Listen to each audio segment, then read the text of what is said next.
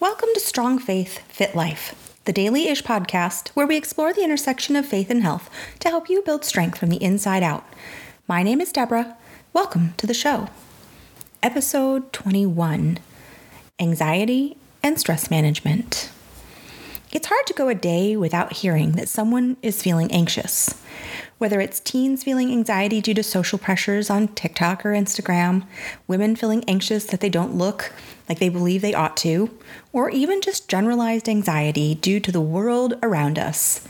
Anxiousness and anxiety can be a part of our life.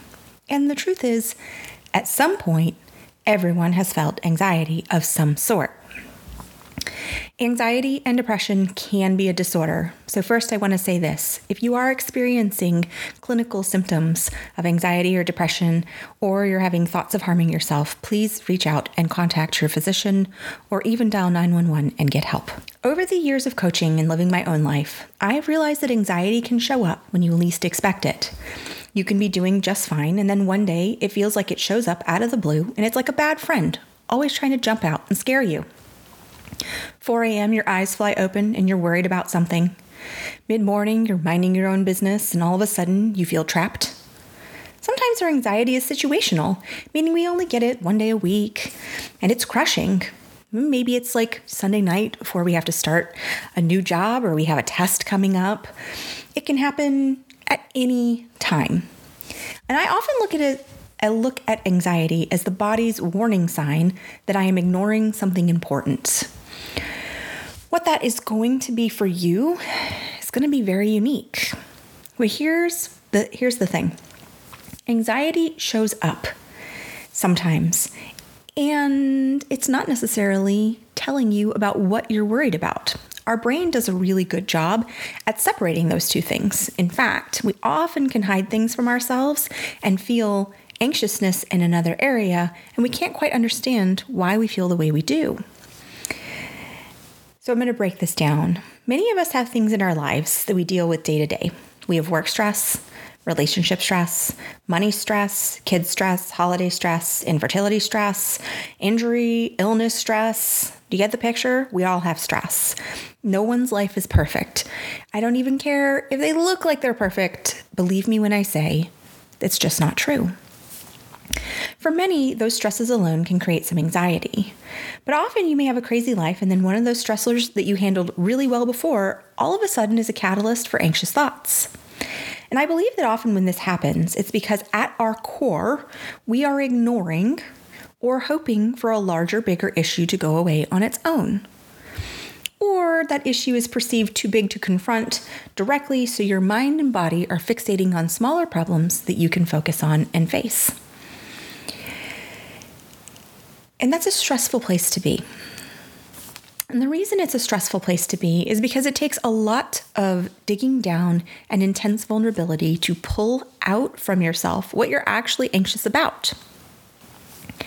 And I do have this great exercise that I like to do with people to help them uncover some of those secret things that are warring inside of them. And really the reality is we're trying to make them smaller. Sometimes we speak them out loud, sometimes we write them down to make them into something that we can understand and confront. So, one of my favorite tools is just to get people to write down what makes them anxious or angry or stressed. And I am a big fan. Write it down, write it down. I know speaking it out loud works, but I will say sometimes just passing it into the air is not enough. Sometimes when we write it down, we have a, a mind body connection between the pen, the paper, and our thoughts. And it helps us move through the process of all the things that we're actually feeling. Is it's very easy for most of us to give quip answers. I don't know about you guys, but I like to give quip answers. How are you feeling? Fine. Anything happened today? No. And that's not always true. Sometimes the house is i like to call it the house is on fire and everyone is fine and we're running around and i'm like trying to put out little mini fires um, and sometimes those little mini fires, I feel like I'm doing a lot of work and I'm not doing a lot of work because those little fires didn't actually need to be put out because they were all contained. What I was really avoiding was the big giant elephant sitting in the middle of my room. And here's the thing when you write stuff down, you actually begin to see patterns emerge. And every time I've done this exercise with someone, I find it fascinating because they will give me beautiful parts and pieces of their thoughts and their mind and how they're working. And all of a sudden, patterns will begin to emerge. And it's what I find the most incredible about these things is that it's never the same pattern for everyone. Themes, maybe, but never really the same pattern. And how they get to that point through their writing is very individualized. Uh, and I will say this at its core, usually there are one or two or maybe more major life changing decisions that need to be addressed. And with those things that need to be addressed and need to be changed, there comes a lot of stress. So our body is trying to cope with those stressors by giving us warning signs and physical warning signs that our brain is ignoring what we should be paying attention to. And it's important for us to pay attention and actually focus on those.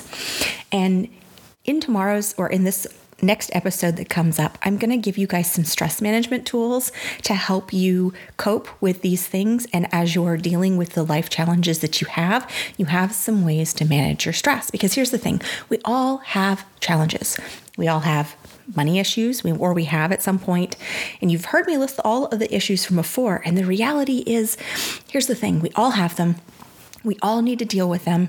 And sometimes the choice is not nearly as hard as we think it is because it just seems like we have to climb uphill to get to that choice when it's really just as simple as saying, you know what, I'm going to make this a priority.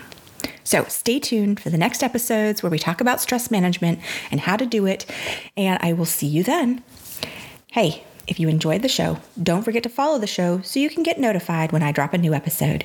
You can also join me in the Facebook group Strong Faith Fit Life. I hope to see you there.